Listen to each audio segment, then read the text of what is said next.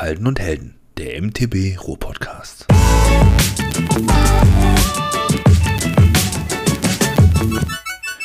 Herzlich willkommen zu Folge Nummer 24 von Halden und Helden. Heute mit einem Urgestein in Sachen urbaner Bewegungslandschaften. Was das bedeutet und was Skateparks oder und warum Skateparks keine Spielplätze sind, das erklärt uns heute Matthias Klav-Turnau. Grüß dich. Ja, hallo Kai, hallo liebe Zuhörer. Ich freue mich mega eingeladen worden zu sein und ähm, aus meiner kleinen Welt zu berichten. Aus deiner kleinen Welt. Das, äh, das erklärst du uns gleich später nochmal. Ähm, ja, für die, die dich nicht kennen, für die, dich nicht kennen, wer bist du? Was machst du und woher kennt man dich? Ähm, ich bin mittlerweile 45 Jahre alt, habe zwei gro relativ große Kinder, 11 und 13 und man könnte mich kennen, also mit Instafame kann ich nicht aufwarten leider, ähm, aber man könnte mich kennen zum Beispiel in der Funktion als Projektleiter der Skatehalle Wicked Wurz Wuppertal. Da war ich von 2011 bis roundabout Ende 2014 der Chef der Wicked. Darüber habe ich halt viele Kontakte so in die Riding Scene. So, daher, daher kennen mich viele, so als Chef von der Wicked. Mhm. Ähm, aber auch ähm, von diversen, ich sag mal, Veranstaltungen, die ich entweder alleine oder in Kombination mit, mit Freunden quasi durchgeführt habe. Da wären zum Beispiel in Wuppertal ähm, die beiden Move Festival, urbane Sportfestivals, die habe ich mit Freunden zusammen äh, ins Leben gerufen und durchgeführt. Mhm. In Mörs habe ich im im Rahmen der offenen Jugendarbeit habe ich das äh, Skills Jam in Mörs ins Leben gerufen. Das ist so eine Party, die, die mir zuzuschreiben ist quasi. Und dann diverse kleinere Projekte, die ich mit Kindern und Jugendlichen gemacht habe. Ähm, überwiegend im Bereich der urbanen Sportarten tatsächlich so. Das ist erstmal ein ziemliches Brett. Ja, für das mich nicht. Ich mache immer geilen Scheiß mit meinen Leuten. So. ja, das, äh, das wollen wir heute mal, äh, das wollen wir heute mal näher klären. Ähm, man könnte dich also quasi als sowas wie ein Projektmanager verstehen, beziehungsweise einen, nennen wir es Projektmanager für urbane Aktivitäten. Kann man das so sagen? Oh, ja, jetzt nicht im Hauptberuf, aber ich sag mal, ich würde mich so als Akteur einfach also Projektmanager hört sich immer so groß an. Ich bin einfach ein Akteur in diesem Bereich und habe halt Bock, gute Sachen oder, oder nette Sachen zu machen. Und äh, überall da, wo sich mir eine Option bietet und die Leute äh, aus meinem Netzwerk mitziehen, überall da lassen wir Dinge entstehen, gerne. So. Mhm. Und äh, ich habe vorhin das Wort äh, Urgestein in den Mund genommen. Du bist schon seit 35 Jahren mit dabei, richtig? Ja, ich habe tatsächlich mit sechs mein erstes Skateboard bekommen, gehöre eigentlich quasi zu der zweiten Welle der Wuppertaler Skate-Szene so. Mhm. Ähm, habe auch nie mit diesen Sportarten aufgehört. Ich habe aber immer gewechselt. Also ich bin ähm, vom Skateboarding mal zum BMX Flatland gewechselt, dann vom Flatland wieder zurück zum Skateboarding, vom Skateboarding zum BMX Race, vom Race zurück jetzt irgendwie zum Pumptrack fahren. Also eigentlich war ich immer irgendwie aktiv. Mhm. Ähm, so ein bisschen Motorsport mache ich nebenbei auch quasi. Ähm, habe also nie wirklich damit aufgehört, bin quasi damit gealtert. So. Gealtert. Du hast gerade gesagt, du bist 45 Jahre. Ja, ja, es ist nicht zu spät für eine glückliche Kindheit. ja, genau, ganz genau. Ja, den, den Spruch haben wir im Vorgespräch schon gehabt, den fand ich super. Ja, es ist nie zu spät so. für eine glückliche Kindheit. Ähm, ich sage ja immer von wegen so, wenn ich mal groß bin, dann mache ich auch das und das noch. Oder wenn ich mal erwachsen bin, dann mache ich das und das. Und ähm, von daher, das ist, das ist meine glückliche Kindheit, mein glücklicher ja. Kindheitsspruch. Ey. Also du hast mit sechs Jahren angefangen, dein erstes Skateboard zu bekommen, war ein bisschen zum Radsport gekommen, beziehungsweise was ist dein Radsport gewesen bisher? Also ich äh, bin relativ lange äh, Skateboard gefahren, sehr intensiv und habe dann aber so ein Problem mit der Skate-Szene gehabt, Anfang der 90er. Die war, ähm, also ich kann jetzt nur für die Wuppertaler Skate-Szene sprechen. Ne? Also das heißt, meine Dudes, mit denen ich regelmäßig gefahren bin, da sind so Themen wie Feiern und Drogen nehmen quasi in den Vordergrund gerückt und Skateboarding war nur noch so das Vehikel und mir war immer der Sport wichtiger. Mhm. So, und irgendwann fand ich halt meine eigene Szene nicht mehr ganz so geil. Ähm, weil die einfach auch sehr hart mit, mit so Anti-Hero cool sein beschäftigt waren. Anti-Hero cool sein, ich erinnere ja, mich, ja. ja. Ja, war einfach so, war vielleicht auch Zeitgeist, ich weiß es nicht, ähm, keine Ahnung.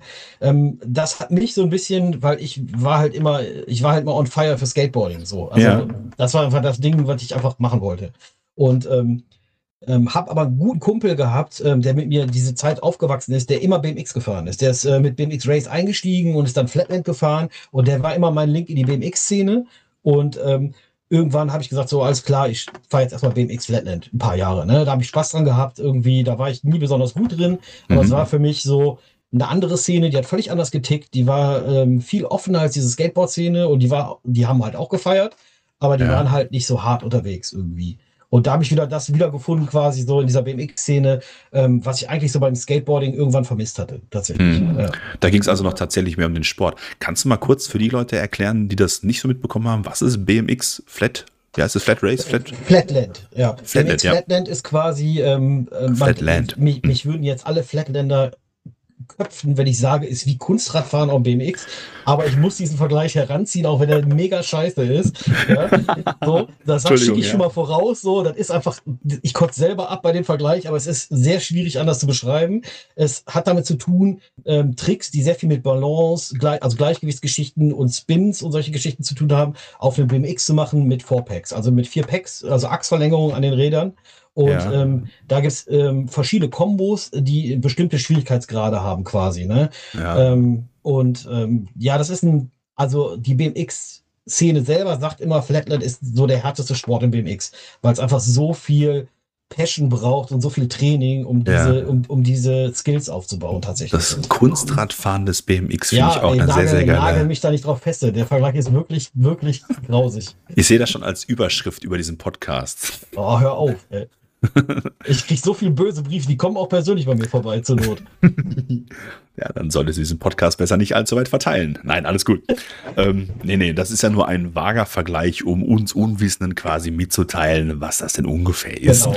Es geht also wahrscheinlich in erster Linie ums, um, ums, ums Stylen, um halt Tricks durchzuführen, wie du gerade schon sagst, mit genau. dem Fourpack, das habe ich auch noch verstanden. Das kenne ich ja. tatsächlich sogar noch von früher, wenn man diese Achserweiterung rechts und links äh, genau. an, die, an die Laufräder gepackt hat, beziehungsweise an die Schrauben gepackt hat. Das war immer ganz praktisch, wenn man einen Kollegen hatte, der dann auch BMX gefahren ist, da konnte man sich hinten immer draufstellen, dann konnte man zu zweit ja. auch BMX fahren. Ja, das war die rudimentärste Lösung. Im Idealfall kann man halt richtig krasse Tricks damit, also ja, ähm, oder Trickkombinationen, also Trickkombos, so. Ne? Ja.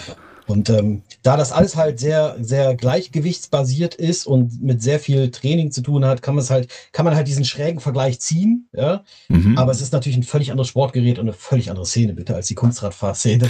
Ja. Also man möge es mir. Das müssen wir jetzt nochmal unterstreichen, um deine Credibility nochmal zu, ja. zu sichern. Da hast du völlig recht. Aber da hast du, äh, ist natürlich klar, ne, dass äh, ist nicht miteinander zu vergleichen. Ja. Das ist ja. richtig. Wie bist du dann vom, vom, vom, vom Fahrradfahren quasi zum Organisieren von, von solchen Geschichten gekommen? Also zum, äh, du hast ja vorhin schon gesagt, Projektmanager willst du so nicht genannt werden, aber wie bist du denn zum Rad, vom Radfahren zu so einer Art äh, Macher geworden? Ja, ähm, ich habe natürlich in der Wicked Contest veranstaltet. So, und ich habe natürlich im Privatbereich vorher auch schon den ein oder anderen Contest begleitet oder mitgeholfen oder so. Aber ähm, Teil meines Jobs war es ja in der Wicked auch Contest, Contest, Contest-Serien durchzuführen. Ähm, und ähm, da habe ich natürlich auch relativ zügig gemerkt, dass das was ist, was ähm, ja gut, also das hat viel mit Organisation zu tun, ist ja natürlich doch Projektmanagement, wenn man es so nennen möchte. Ja, ja, ja. Aber eigentlich muss ein relativ strukturierter Typ sein, um solche Veranstaltungsformate durchzuführen. Mhm. So, und mir liegt das halt so. Ich bin ein relativ strukturierter Typ, obwohl ich eigentlich ein lockerer Dude bin. Aber ich sag mal so, in diesem, im, im, im Arbeitsworkflow bin ich ein sehr strukturierter und ähm, arbeite auch gerne so mit Checklisten-Sachen ab und so. Ne? Also da bin ich so ganz abgefahren irgendwie unterwegs, so hart autistisch. Aber das ist halt, wenn du größere Veranstaltungen machst, ist das sehr hilfreich, weil du einfach viel besser mit den Abweichungen umgehen kannst. Das ja, heißt, unverzichtbar, ja. Ja, das Grundgerüst steht einfach, du hast einen Ablaufplan, du, jeder weiß, was er tun muss und dann, wenn dann Eventualitäten kommen, kannst du halt viel besser darauf reagieren, weil du die Ressource dafür hast. So. Also mhm. das war immer so. Das heißt, ich komme über diese Contest-Schiene, habe über die Wicked ganz viele Contests veranstaltet ähm, und zwar über alle Szenen hinweg, also Scooter-Szene, Skateboard-Szene, ähm, ähm, BMX und MTB-Szene. Mhm. Ähm, und habe auch, ich sag mal, als ähm, Akteur, der da in Wuppertal mit der Wicked unterwegs war, ähm, auch so Sachen begleitet wie äh, Trassenfeste und so, so Showgeschichten gemacht. Mhm. So, ja. Wie kann ich mir das dann vorstellen? Also du bist jetzt wahrscheinlich nicht irgendwann mit, mit dem äh, BMX da hingekommen, hast getopft und gesagt, ey komm, lass uns hier mal ein geiles Projekt machen oder sowas, sondern du warst jetzt selber auch in der Wicked Woods wahrscheinlich irgendwie als Gast oder sowas und dann hat sich das daraus entgeben oder wie, wie kommt man auf die äh, Idee, irgendwas zu organisieren?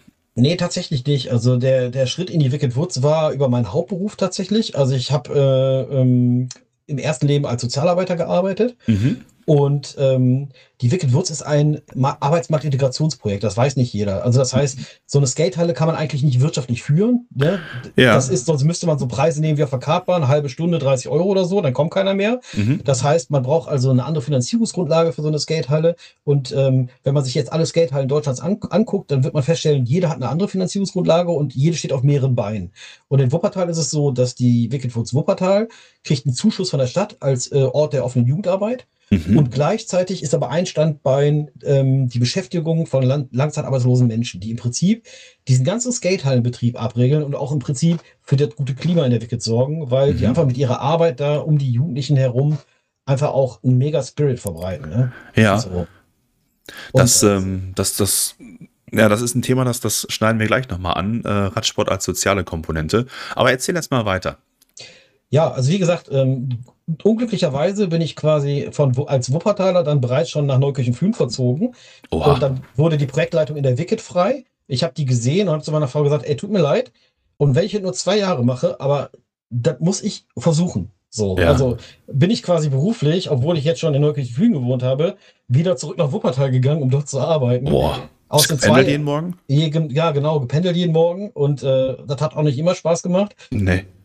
Und aus den zwei Jahren sind fast fünf Jahre geworden, weil ich einfach auch einfach so viel gute Zeit in der Wicked mir aufs Konto schreiben konnte. Ich habe so hm. viel geile Sachen gemacht mit den, mit meinen Locals, mit, also so, weiß nicht, von Shows, die wir durchgeführt haben, bis gute Contest-Serien irgendwie. Es war immer sehr gewinnbringend für mich. Ich habe halt mega viel gelernt in der Zeit auch. Ja. ja. Wie alt warst du damals? Boah, Anfang, ich würde sagen 28 bin ich, mit 28 bin ich, glaube ich, in die Wicked gekommen. Mhm. Ja. Sehr geil. Und dann ungefähr fünf Jahre da geblieben, also bis Anfang Mitte 30 quasi. Ja, genau. Sehr, ja. sehr cool. Sehr, sehr cool. Wicked Woods ist ja heutzutage immer noch äh, sehr erfolgreich, sehr beliebt. Ist mir persönlich, äh, hatte ich, ich, ich, persönlich hatte es eigentlich nie so auf dem Schirm, aber ich hatte das Gefühl, dass jetzt äh, im Winter, also jetzt im vergangenen Winter, sind sehr, sehr viele meiner Mountainbike-Kollegen aufs äh, Dirtbike aufmerksam geworden oder auch, auch umgestiegen oder haben sich halt erweitert aufs Dirt und waren dann auch ganz, ganz oft ähm, in dieser Wicked Woods-Anlage äh, ja. unterwegs, sag ich mal. Und da ist es mir dann auch zum ersten Mal aufgefallen.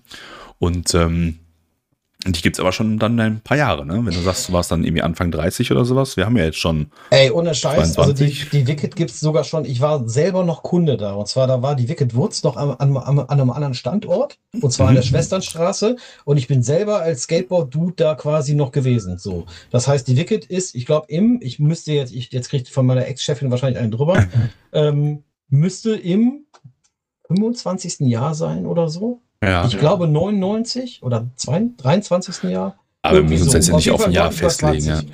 Ja. Aber das, das, ist schon eine, das ist schon eine Hausnummer. Dann haben die auch echt eine ganze Menge gesehen. Dann haben die ja wahrscheinlich auch äh, ja, jede Menge Trends mitgemacht, beziehungsweise haben die ja wahrscheinlich alles mal irgendwie äh, gesehen. Also vom, vom, vom, vom Skateboard über BMX, über Inline-Skate, Scooter, hast du ja gerade schon gesagt, bis jetzt genau. hin zu den Dirtbikes. Dirtbikes sind ja, ja, neu ist jetzt ja auch so nicht richtig. Also mir persönlich sind sie erst seit äh, seit relativ kurzer Zeit irgendwie auf dem Schirm aufgetaucht, ne? wie ich gerade schon sagte. So, ja, so gegen Winter die, haben die MTV Slopestyle-Szene, die MTV Slopestyle-Szene ist auch schon alt. Also da, ja, das stimmt natürlich. Also das ist jetzt, ne? Also ich glaube, da sind wir jetzt schon, äh, boah, ich glaube in der dritten Generation von Action-Sportlern so, die irgendwie international bekannt geworden mm. sind in dieser Szene, würde ich jetzt schätzen. Also keine Ahnung. Ich muss fairerweise dazu sagen, ich selber habe erst 2014 so richtig wieder aktiv angefangen mit dem Mountainbiken und so richtig beschäftigen tue ich mich eigentlich auch erst seit dem Zeitpunkt wieder damit. Deshalb, ich lerne also auch noch eine ganze Menge neuer Sachen dazu und lerne auch jetzt gerade durch den Podcast hier viele interessante Leute, so wie dich jetzt auch kennen. Und ja. ähm, das ist, erweitert meinen Horizont ungemein. Ja, und gerade solche Projekte ähm, auch mal von deiner Seite aus zu hören, finde ich sehr, sehr spannend.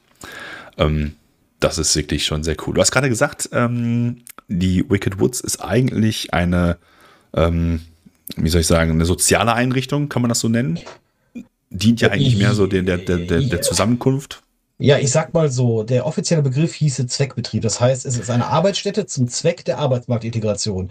Mhm. Jetzt kann man als Zweckbetrieb Steine kloppen oder man kann eine Skatehalle betreiben. Und aus meiner Perspektive ist das eine sehr gute Art und Weise, ähm, sowohl ein ultra attraktives Freizeitangebot für Kinder und Jugendliche bereitzustellen, ja, ja. also ein Sportort und gleichzeitig aber Menschen wieder zurück in die Arbeitsprozesse zu holen und auch in soziale Anbindung. Ne? Also gerade jetzt nach Corona ist so ein Ort einfach unglaublich viel wert, mhm. ja, weil die einfach fixe Sozialkontakte da haben und zwar nicht nur zu den anderen Mitarbeitern, sondern auch ganz viel positives Feedback kriegen von den Locals. Ja. ja. Absolut. So. Ich hatte mir hier als Frage aufgeschrieben, warum ist Radsport eine soziale Komponente? Das ist ja quasi jetzt genau das Thema, um das es dann ja. quasi auch geht. Ne? Also warum ist Radsport eine soziale Komponente? Weil die Leute zusammenkommen und wenn sie zusammenkommen, machen sie keine Faxen, grob gesagt, richtig? Ja, und da, wo Leute zusammenkommen, entsteht auch oft mehr. Ne? Also das ist einfach, ähm, und das ist eine besondere Szene. Also im Gegensatz zu anderen Szenen zum Beispiel, die sehr auf Abgrenzung oder Ausgrenzung abgele äh, ausgelegt sind. Also wenn ich jetzt den Fußball gucke, ja, oh, da ja. Wird, dann, wird dann aufgeteilt nach, keine Ahnung, U9, U10, U11, U, ne, alle, irgendwann haben alle keinen Kontakt mehr miteinander, mhm. weil die so in ihrer eigenen Bubble oder Kohorte unterwegs sind. Und der Radsport hat einfach die Kraft, dass der Sechsjährige oder von mir ist auch der Dreijährige mit dem Laufrad mit dem 56-Jährigen zusammen zusammen Pumptrack fahren geht oder, oder in die Wicket oder so. Mhm. Ja? Also allein diese intergenerativen Barrieren hat der Radsport nicht. Also zumindest nicht der Radsport, den wir lieben. Beim Rennradsport sieht es dann wieder anders aus. Ne? Ja, der Rennradsport. Hm. also da stecke ich ja überhaupt nicht drin, sage ich mal. Aber ähm, es gibt natürlich viele Klischees. Ne? Der, der nicht grüßende Rennradfahrer und äh, äh, Lycra tragend, Beine rasierend etc. Aber das ist, glaube ich, eh nochmal so eine Welt ganz für sich alleine. Das ist, ähm, vielleicht mache ich da auch mal irgendwann eine Folge ja. drüber. du hast mal die Aussage getätigt, hier Pumptracks können mehr als Fußballplätze. Ja, definitiv, definitiv. Also ähm, Pumptracks, ähm, klar gibt es jetzt quasi sowas wie einen kleinen Hype, was Pumptracks angeht. Ne? Mhm. Das hat ein bisschen damit zu tun, dass die einfach auch für Kommunen sehr attraktive Sportorte oder Spielflächen sind, wobei ich gerne Spielfläche immer vermeide, weil ich sage den Kommunen immer, ihr baut keine Spielfläche, ihr baut einen Sportort. Ja? Betrachtet mhm. den bitte auch so. Ähm, aber ähm, ich sag mal, überspitzt könnte man sagen, sind die neuen Bolzplätze so ganz passt das auch nicht. Das ist eher so die kommunale Brille. Mhm. Ähm, was ich halt mega geil an Pumptracks finde, warum ich den Scheiß auch halt so supporte seit Jahren, ist, es ist der einzige Sportort, den ich kenne, wo du mit verschiedensten Sportgeräten, also Inlineskate, Surfskate, Longboard, Skateboard, Scooter, BMX, MTB und was weiß ich nicht was, ja. Dirtbike, ja. Dirtbike, ja. Also, wo du einfach mit verschiedenen Sportgeräten von, ich sag mal, zwei Jahre Laufrad, ja, auf dem Pumptech bis, keine Ahnung, 70 Jahre Seniorenworkshop alle zusammenbringen kannst, alle haben Spaß und alle bewegen sich. Mhm. Also dieser Anreiz, der da drin steckt, sich zu bewegen und sich äh, und Pumptrack bewegt einen ja auch richtig durch. Also oh, ja. der ist ja physisch sehr fordernd, so wenn man es schnell betreibt. Also langsame Runden kann ich, kann ich auch zehn Runden am Stück fahren, aber zwei gezeitete Runden wird bei zwei Runden, da falle ich tot vom Fahrrad. Ja. ja.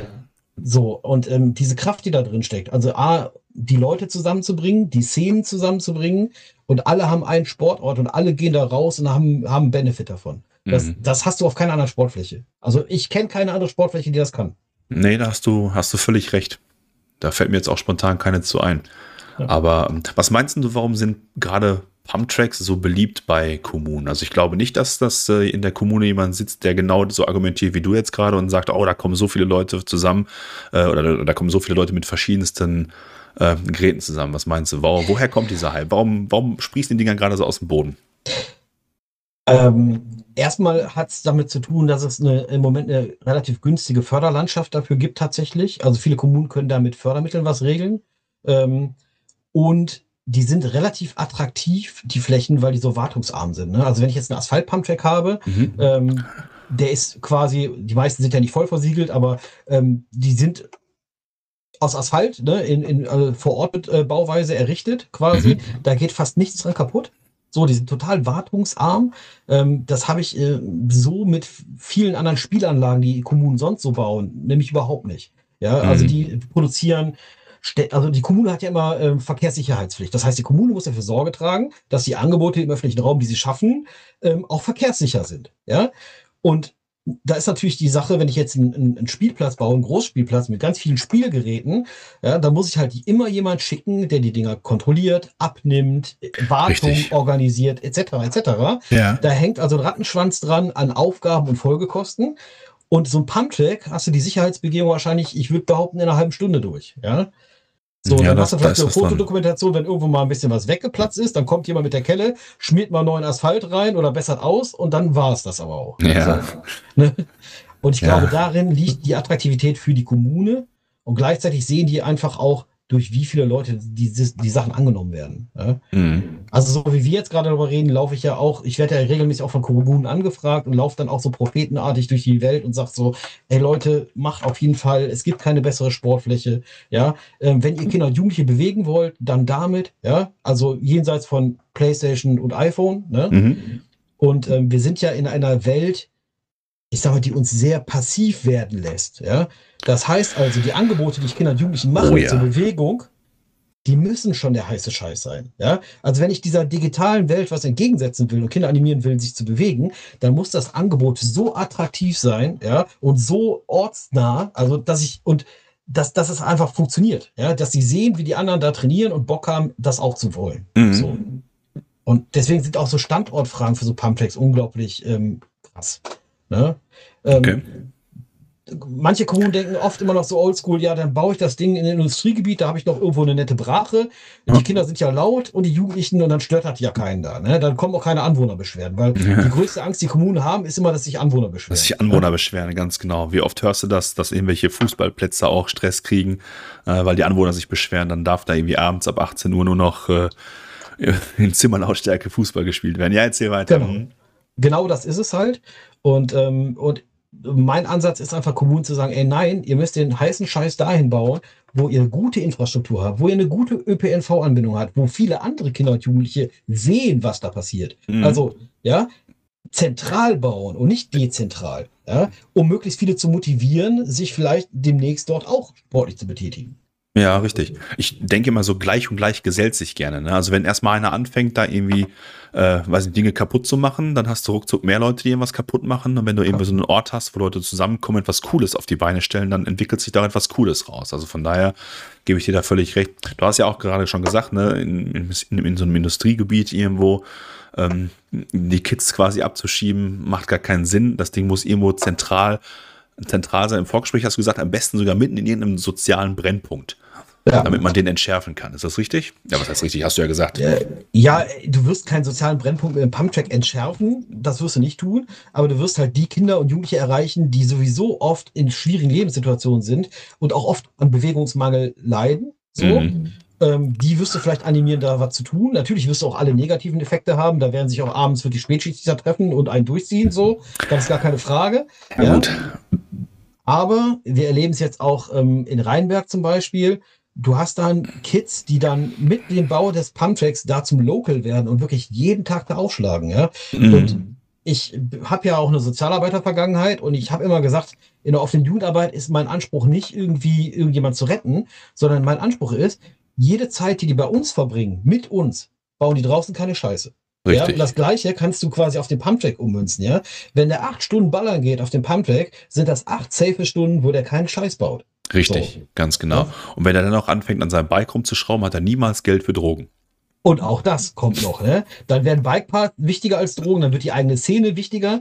Die mhm. eigene Szene kann auch eine Alternative zum Beispiel, also erstmal so eine BMX- und Bike-Szene, die bietet ja mehr als nur den Sport. Das heißt, du hast ja eine Einbettung, du hast eine Philosophie in der Szene, mhm. du fühlst dich akzeptiert, du fühlst dich anerkannt für das, was du kannst. Zugehörig, ganz genau. Ja, zugehörig für deine Fortschritte, die du machst. Das heißt, du kriegst eine ganz andere Art von Feedback ja, mhm. und das kann auch manchmal, ich sag mal, eine große Waffe sein zur Herkunftsfamilie. Ja, mhm. wo vielleicht viel Problembehaftetes ist, ähm, kann das auch so eine Tür sein, quasi über den Sport raus ähm, und sich selber eine Welt bauen.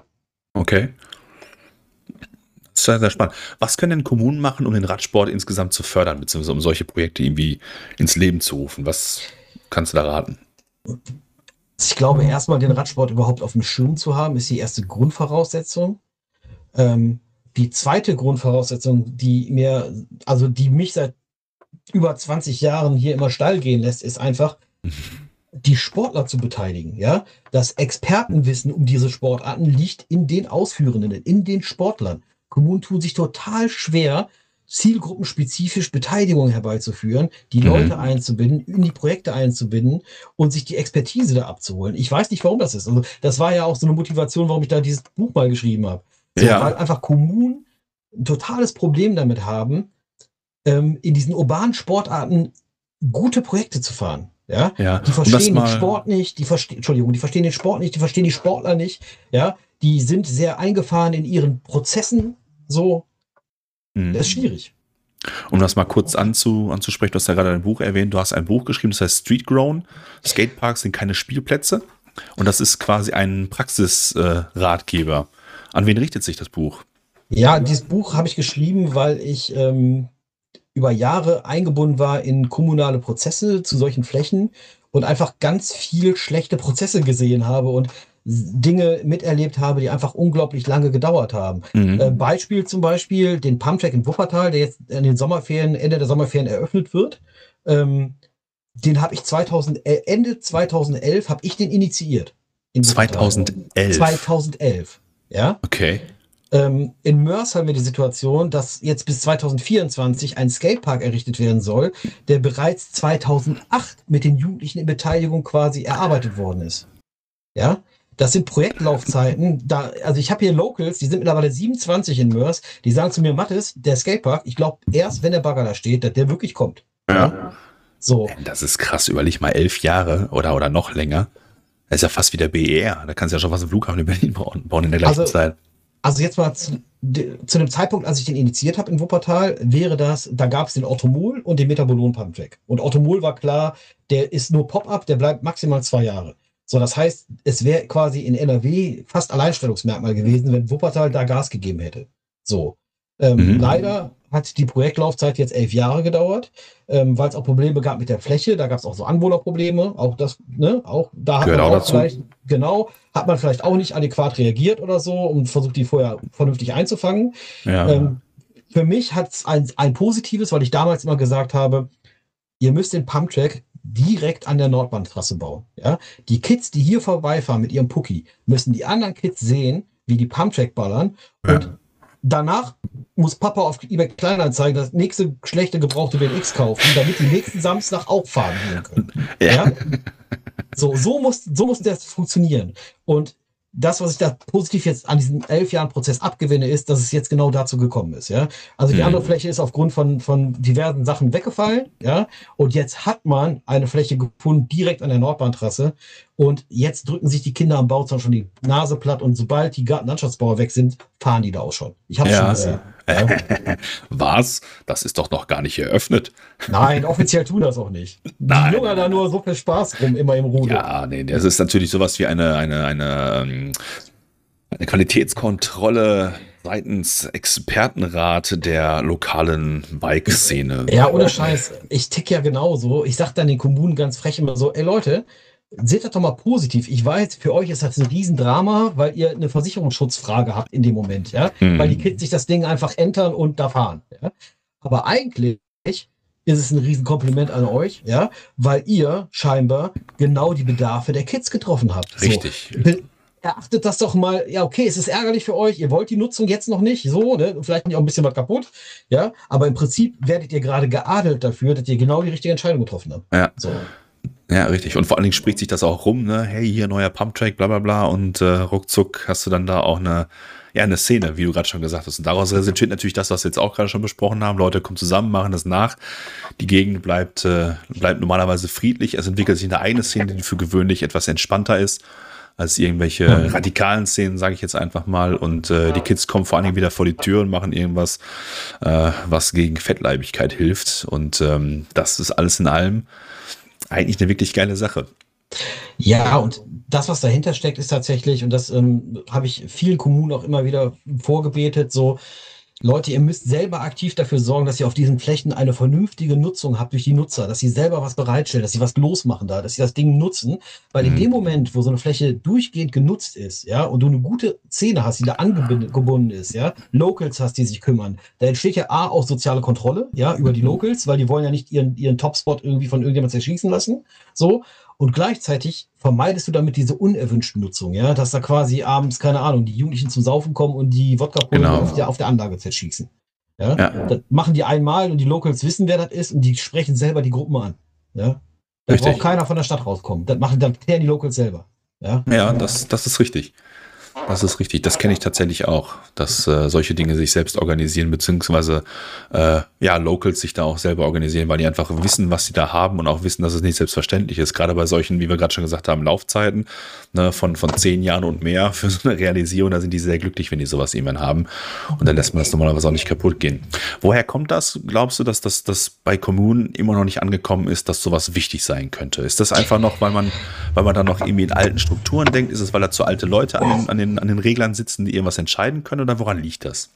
Ähm, also das kann ich definitiv mehrdimensional beantworten. Ja, alte Leute ist auch ein Problem, wobei ich auch alte Leute oder, oder ältere Mitarbeiter erlebe bei Kommunen, die sich sehr wohl auf den Weg machen, die selber Bock haben, solche Sachen zu entwickeln, weil es für die auch so ein bisschen out of the box ist. Ne? Ist mhm. nicht jetzt der hundertste Spielplatz, ja. Du musst dir vorstellen, wenn du als Planer bei der Kommune bist, dann hast du quasi Standardaufgaben. Ne? Du baust einen Bolzplatz, du baust einen Fußballplatz, du baust mal irgendwie ähm, wieder eine Spielfläche und ne, solche Geschichten. Mm, okay. Das heißt, du hast wiederkehrende Geschichten.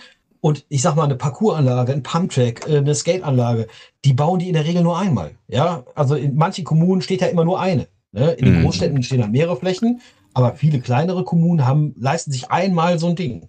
Das ist dann quasi einmal der große Wurf. Und, ähm, Und soll das für alle reichen, ne? Soll das für alle reichen. Das klappt sowieso nicht, das ist ein ganz anderes Thema, ne? dass man irgendwie über alle Zielgruppen plant. Ähm, und du hast halt das Problem, dazu hast du, ich sag mal, den Planer, der sagt, okay, ich mache das oldschool, so wie früher, weil ich habe ja von nichts eine Ahnung. Ich komme von der Messe, nehme mir von irgendeinem Hersteller, bringe ich mir drei Kataloge mit oder von verschiedenen Herstellern. Ja? Dann mhm. habe ich hier eine Fläche, möglichst schön recht, rechteckig, ja. Und dann habe ich ein Budget und dann gucke ich in den Katalog, was passt denn hiervon auf meine Fläche, ja. Und ey, ohne Scheiß, ich erzähle das jetzt ein bisschen übertrieben, aber diese Vorgänge gibt's immer noch. Ich erlebe die immer noch. Ja. ja. So. Ich muss insofern auch direkt schmunzeln, weil, ähm, wo du das gerade sagst, ich brauche eine rechteckige Fläche und was hole ich aus meinem Katalog. Und wenn ich mal so überlege, ich meine, meine Kinder sind jetzt mittlerweile aus dem Alter raus, dass wir auf Spielplätzen sind. Aber wenn ich mal so überlege, fast alle Spielplätze sehen irgendwie identisch aus. Du hast immer die rechteckige Fläche. Jetzt haben wir hier bei uns hinterm Haus so einen kleinen Park. Das ist dann, in, ist dann in Ordnung, da sieht es ein bisschen anders aus. Aber alles, was ich so an, an, an städtischen oder an, äh, ja, urbanen Spielplätzen kennengelernt habe, sieht immer alles gleich aus. Es ist immer das gleiche. Es gibt einen Sandkasten, es gibt eine Klettergröße, es gibt eine Schaukel. Meistens ja. sind die auch alle ähnlich irgendwie angeordnet, immer diese rechteckige Fläche. Du hast völlig recht. Jetzt, wo du es so sagst, fällt es mir quasi wie Schuppen von den Augen. Also eigentlich ist im Grunde genommen wie ein Lehrerjob. Ne? Du hast, ähm, musst zwei Jahre im Prinzip arbeiten, bis du deine ganzen Vorlagen komplett hast. Und danach holst du offensichtlich immer nur noch das aus der Kiste, was du äh, schon mal irgendwie gemacht hast, was sich offensichtlich bewährt hat oder so. Ja, ja das ist aber jetzt Worst-Case-Szenario. Ich, ich ja, habe das jetzt extra mal so überspitzt, weil ich sag mal, das ist so das, aus dem wir kommen. Ja, also ich bin selber gebrandmarktes Kind als Wuppertaler Skateboarder. Äh, Stadt Wuppertal hat sich dann irgendwann am Anfang der 90er gesagt, boah, wir bauen jetzt eine Mini-Rampe für euch, ja. Und dann sind wir da hingekommen als Skater. Keiner hat uns vorher gefragt. Man hat das Ding einfach dahingestellt. Das Ding war total verpusht, ja. Das Flat war viel zu kurz. Die Transitions haben nicht gestimmt. Die Complex haben zu weit rausgestanden. Ja, du hast einfach auf den ersten Blick gesehen, ja, ist gebaut worden von irgendjemandem, der alles Mögliche macht, ist vielleicht Schlosser, aber mhm. er hat null Ahnung von Skateboarding, ja, oder von Minirampenbau. Ja. ja. So. Ein mir durchaus bekanntes Problem auch im Mountainbike-Bereich, wo dann der Straßenbauer den äh, Kurventrail durchschottert und schön breit macht, damit die Maschine durchpasst. Das ist genau das gleiche Problem, genau. So, das heißt, ähm, im Worst-Case-Szenario des Planers, was ich gerade aufgemacht habe, ist einfach so, Budget, Planung, Katalog, dann holt man sich drei, holt man sich drei Angebote ein und dann entscheidet man sich irgendwie, ne? Ähm, im, Im ungünstigsten Fall sogar noch komplett ohne Beteiligung der Nutzergruppe. Ja? Ah. So, das geht heute oft nicht mehr. Also irgendwie müssen sie beteiligen. Dann ist halt die Frage, wie viel Mühe gibt man sich bei Beteiligung, ne? So, also der, der, der Klassiker, wenn ich jetzt diesem Worst-Case-Szenario bleibe, ist dann, ja, ich mache ein Beteiligungsverfahren zum Skatepark, ja, ich lade nachmittags um drei, weil das ist ja noch kommunale Arbeitszeit quasi, lade ich in die benachbarte Schule ein, ja, dann schmeiße ich Papier auf den Tisch, äh, Bunt, äh, du lachst, aber ich erlebe das regelmäßig. Dann schmeiße ich Papier auf den Tisch, Buntstifte und Knetmasse und sag dann so, ja, ähm, dann knetet oder dann ähm, äh, seid doch mal kreativ und was wollt ihr denn haben und wie soll es denn aussehen, ja. Und dann sitzt, wer sitzt dann da? Ich sag mal, Donnerstagnachmittags um drei, ja. Die Kids, die selber fahren, äh, oft nicht, ja. Nee, die ja. sind entweder selber noch in der Schule oder schon in der Ausbildung oder haben aus der Tageszeitung gar nicht mitbekommen, dass die Beteiligung stattfindet. Aus der Tageszeitung. Ja, genau, weil, genau, weil die dann in der Tageszeitung veröffentlicht worden ist, zum Beispiel, ja. ja. So, das ist dann so Worst-Case-Szenario, ja.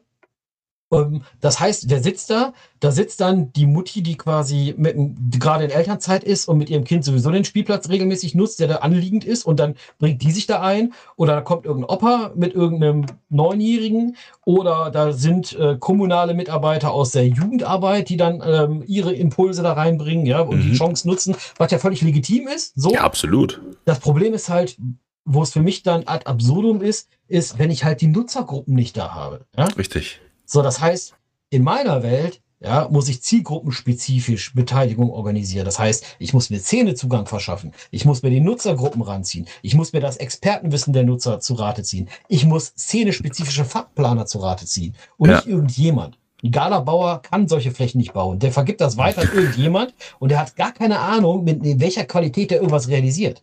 Ja, absolut. So. Absolut. Woher auch? Ja. Das heißt, ja. Worst-Case-Szenario ist so, ich habe wenig Motivation und mache quasi Schema F. Best-Case-Szenario ist, ich habe einen mega motivierten Planer, der tankt sich richtig in das Thema ein, der macht sich klug, der baut Netzwerke auf. Ne? Ich sag immer so latent, ich war ja früher selber Skatehalle, ja. Ähm, wenn ich jetzt zur Kommune bin und sage, ich will für die Kids hier einen richtig geilen Skatepark bauen, wir haben wenig Geld, deswegen müssen wir mit dem wenig Geld das Maximale rausholen, ja. Aha. Dann wäre mein erster Griff zum Telefonhörer, würde ich irgendeine so Skatehalle in Deutschland an, anrufen und glaub mir, egal welche, ja, ob das Heizhaus, die I-Punkt oder äh, Skaters Palace oder die Wicked, ist scheißegal wo. Ich verwette meinen Arsch darauf, du kriegst jemand am Telefon, der dir innerhalb von einer halben Stunde so viel Kontakte nennen kann, die, die dich dabei unterstützen, ein gutes Projekt auf die Beine zu bringen. Ja, mhm. so schnell kannst du, kannst du nichts in die Welt bringen. Ja, so. ja das, und, das glaube ich auch. Und da heraus kommt so bei mir so ein bisschen auch der Brass oder, oder auch diesen, ich sag mal, ich habe mal so einen, so einen trotzigen Hate, der mich antreibt, ja, ähm, weil ich einfach denke so, ja Leute, ihr müsst euch nur mal ein bisschen da reintanken und schon wird alles besser. So. Mhm. Und das ist quasi auch die Grundmotivation gewesen, aus diesen vielen Erfahrungen, die ich gemacht habe, das irgendwann mal hinzuschreiben. Und mein Anspruch war nie daraus, irgendwie so ein Business oder sowas zu skalieren oder irgendwie ist halt jetzt Deutschlands erstes Fachbuch zu den urbanen Bewegungslandschaften. Ja. ja. So. Ähm, mir ging es nur darum, irgendwann mal all die Fehler, die gemacht worden sind, so zu verschriftlichen, in der Hoffnung, dass einer irgendwann mal was anders macht. Mhm. Und ähm, ich habe jetzt im Nahbereich, das macht mich total froh. Also dieses Buch habe ich für Karma geschrieben, so und Karma ist jetzt Payoff Day. Ich habe so in den Nachbarkommunen jetzt so die ersten Planer, die zu mir kommen, die mich auch persönlich kennen und mhm. sagen so, ey Matthias, ich habe den Scheiß gelesen, so und das und das war total wertvoll für mich und das machen wir anders. Wir sehen das genauso, ja. Und wir müssen da auch kritisch auf uns selber gucken und wir müssen uns da mehr Mühe geben. So. Ja. Ja, und ich habe das Gefühl, dass sich dieses Lauffeuer irgendwann mal verbreiten muss. Das ist meine Hoffnung. ich könnte so mir, ja, ich ja. könnte mir vorstellen, dass es tatsächlich auch eine Generationenfrage ist. Also, dass die Leute, die da jetzt aktuell noch am Ruder sind, ähm, langsam irgendwann so in die Rente verschwinden und die Leute, die jetzt nachrücken, vielleicht selber auch in unserem Alter, sage ich mal, sind und dann vielleicht auch schon solche Erfahrungen gemacht haben. Oder beziehungsweise auch aus, ja, aus der Szene kommen, will ich jetzt nicht sagen, aber zumindest irgendwie eher ein Verständnis dafür entwickeln können, dass Jugendliche einfach nicht mehr wie früher äh, mit Schlips und Kragen auf dem Spielplatz irgendwelche Sandförmchen äh, von A nach B schieben wollen, sondern dass Jugendliche einfach neue Ideen haben, Pumptracks haben wollen, wie du gerade schon sagtest, mit Inline-Skates, mit Scootern unterwegs sein wollen. Das ist, glaube ich, eher so eine Sache, die vielleicht in unserer Generation ähm, schon mal eher so präsent ist. Oder, hast du, oder meinst du vielleicht, dass Kommunen auch irgendwie Sorge haben, dass in dem Moment, wo du jemanden externes mit beauftragst, dass es dann vielleicht irgendwie teuer wird. Also, dass die irgendwie Schiss haben, dass Locals Geld dafür verlangen wollen oder sowas. Ist das vielleicht ein Antrieb, da irgendwie besser nicht zu fragen? Das, das kann ist pure Arroganz. Ich glaube, ja, pure Arroganz will ich jetzt auch nicht. Ich würde sagen, äh, Unwissenheit. Manchmal bestimmt auch Arroganz. Also bestimmt auch das. Aber ganz oft Unwissenheit. Ähm, auch der Unwille, sich da mit Mehrarbeit reinzubegeben in diese ja, Themen. Ne? Mehrarbeit, ne? ja, okay. Das mhm. bedeutet ja immer Mehrarbeit, ja. Das heißt, in den Sachen, in denen ich mir sicher bin, ja, wenn ich jetzt den 100. Spielplatz baue, ja, da habe ich ein inneres System und ich weiß ungefähr, was auf mich zukommt an Arbeit, ja. Da mhm. kann ich gut einschätzen als kommunaler Mitarbeiter, ja. Begebe ich mich in solche Sachen rein, die ähm, für mich erstmal eine Blackbox sind, wo ich erstmal ein Netzwerk aufbauen muss, Informationsnetzwerk aufbauen muss, womöglich auch viel, viel umfangreicher äh, die Nutzer beteiligen muss als in anderen Projekten, ja. Ähm, ja, dann, dann entwickelt natürlich, das, ja, ja. Er entwickelt halt Mehrarbeit. Das? Ich wollte gerade sagen, das entwickelt natürlich dann äh, deutlichen Mehraufwand. Dann muss man wirklich schon jemanden erwischen, der dann auch für sein Thema brennt. Also der den Arbeit den, den, den Arbeit, der die Arbeit nicht nur macht, weil er sie machen muss, sondern der dann auch tatsächlich sagt, ich habe Bock zu gestalten, ich habe Bock irgendwie ähm, der, der Gemeinde was zurückzugeben, beziehungsweise der Gemeinde was zu geben, wo sie ja wirklich Spaß dran hat oder sowas. Du siehst ja teilweise auch, wie viel, wie viel Steuermittel irgendwo ähm, gnadenlos verschwendet werden für irgendeinen Bullshit. Ne? A40 zum Beispiel gibt's eine, gibt's eine Aussichtsplattform, wo du über das neu gebaute Kreuz äh, gucken kannst. De, ja. Also hier in, in, Wattenscheid ist das, ne? Das ist so, das ist so unnötig. Ich meine, das ist mit Sicherheit auch ganz schön. Ruhrpott-Romantik lasse ich jetzt mal so hingestellt sein. Ich habe ein Fable für Ruhrpott-Romantik, aber da ist einfach nichts, was zum Thema Ruhrpott-Romantik passt. Ja, und äh, von daher kann ich mir gut vorstellen, dass das dem einen oder anderen da vielleicht ein bisschen unangenehm ist, äh, irgendwas zu machen, was er nicht kennt. Ich kann mir auch gut vorstellen, dass man, dass es vielleicht gar nicht diesen, du hast vorhin gesagt, ähm, der, der, der Planer hat so seine, sein, sein rechteckiges äh, Ding im Prinzip und öffnet dann den Katalog und sucht dann quasi raus, was da drauf soll. Ich könnte mir auch, könnte mir auch gut vorstellen, dass es vielleicht noch gar nicht so viele äh, Inhalte in diesem Katalog gibt, die sich in diese Richtung orientieren. Also dass jetzt vielleicht dieser, dieser Pump-Track jetzt in, äh, oder ja, dieser 0815, oh, was war das? Der Stuhl. Der ähm, Stuhl, leider. ich hoffe. Nee, war der Stuhl. ähm, ich könnte mir gut vorstellen, dass es einfach, äh, dass, dass der Pump-Track das jetzt wahrscheinlich in diesen Katalog schon hineingeschafft hat. Deshalb wird er auch gerade so, äh, so oft verteilt. Aber viele andere Dinge vielleicht noch gar nicht so transparent sind, weil, wie du gerade schon sagtest, die Leute sich eigentlich mit der Szene noch gar nicht so beschäftigt haben und da noch gar nicht gehört haben, was es noch so für Möglichkeiten gibt. Also ich wollte jetzt auch keine generelle Schelte betreiben über alle kommunalen Planer. Ne? Ich wollte jetzt nur einmal die beiden nee, nee. aufmachen, ne? zwischen denen wir uns bewegen. Also es passiert ja auch schon mittlerweile ganz viel Gutes. So, genau. aber es gibt halt das, das ganz old-fashioned Schlechte halt immer noch. Also das Böse ist noch in der Welt. Das so. Böse ist noch in der Welt, ja. So. Sehr Und, geil. Ähm, es ist tatsächlich so, ähm, ja, es ist schwierig. Also ich glaube, es passiert ganz viel Gutes jetzt in die Richtung. Es entsteht ja auch ganz viel. Also wenn ich sehe, was an Infrastruktur entsteht, sind wir immer noch weit weg davon, was Fußball für eine Infrastruktur in diesem Land hat. Ne? Also muss man mal, also muss man, das ist ja. jetzt so der Gegenpol, ja. Mhm. So. Ähm, das ist dann vielleicht auch was man, was man inhaltlich diskutieren muss, ja. Ein Skatepark wird hin und her diskutiert, ja. Der Bolzplatz, den hast du in zwei Wochen durch durch Politik und, und Gremien, ja. Ja, weil jeder was damit anfangen kann. Ja, aber äh, das kann auch nicht sein. Also ich meine. Natürlich kann das nicht sein, aber jeder kann was damit anfangen, ne? Weil ja. jeder, also inklusive mir, ich bin früher auch am Bolzplatz gewesen, habe da irgendwie stundenlang vor den Ball getreten etc. Und wenn mir heute einer kommt und sagt, oh, in der Region müsste man einen Bolzplatz bauen, da muss ich mir nicht großartig Gedanken machen, wie das Ding aussehen soll. Da weiß ich, da kommen zwei Metalltore hin, ein Käfig drumherum, fertig ist die Laube. So ja, sieht's aus. Ja, wenn jetzt jemand erzählt, wir müssen hier einen Skatepark bauen, dann denke ich mir, äh, also gut, ich weiß jetzt ungefähr, wie so ein Ding aussehen könnte ja, weil ich jetzt auch schon mal ein paar gesehen habe. Aber ähm, viele andere in meiner Generation oder in meinem Alter wissen das wahrscheinlich nicht. Und äh, dann, der Städteplaner sollte es wahrscheinlich wissen, aber ja, passt schon. Also das Problem bei den kommunalen Planern ist einfach, die müssen sowas begleiten und bauen. Ähm, die haben halt auf, oft, sind die einfach auf Expertenwissen angewiesen, was sie sich extern einkaufen müssen, in irgendwelcher mhm. Form. Und die können ja selber gar keine inhaltlichen Entscheidungen treffen, ja. Also wenn ich kommunaler Planer bin und sehe dann die Planung, dann kann ich, kann ich kann ich nicht sagen, ja, aber Moment mal, die Linie ist ja total verpusht hier, die Line irgendwie, weil du kommst ja, keine Ahnung, aus der Wall und dann steht aber, steht da so eine Hubber im Weg und da komme ich ja gar nicht darüber und Transfer geht auch nicht und so. Also, weißt du, das sind ja Sachen, ähm, die können, das kann man denen ja auch nicht zumuten, ja? Nee, nee, nee, nee. Das, das, was ich ihnen aber zum Vorwurf mache, ist, dass sie sich dann nicht mit Leuten umgeben, die ihnen diese Information bereitstellen, ja? Mhm. Und aktiv den Kontakt suchen zu diesen Leuten. Und es gibt ja so wie wir jetzt auch in unserer Generation mittlerweile auch genug Leute, mit denen man anständig reden kann, die dieses Wissen jetzt mitbringen. Ja? So sollte es sein. So, so und deswegen, deswegen ist mein Appell auch immer an unsere oder an meine Generation und deine und wie auch wir alle so. Wir müssten uns jetzt eigentlich in diese Strukturen reintanken. Ja? Mhm. Sei es Verbandsstrukturen, sei es planerische Strukturen. So. Wir sind eigentlich die, die jetzt mit dem Wissen da reinkommen und eigentlich in diese Systeme müssten und dort was verändern für den Sport. Ja. Mhm. Du hast in deinem Buch von dem äh, Trendsport Mülheim gesprochen. Das Buch ist aus 2020 und das ist für dich ein Vorzeigeprojekt gewesen ja, oder ist eins. Was macht ja. das denn zum Vorzeigeprojekt? Erzähl mal ein bisschen was darüber.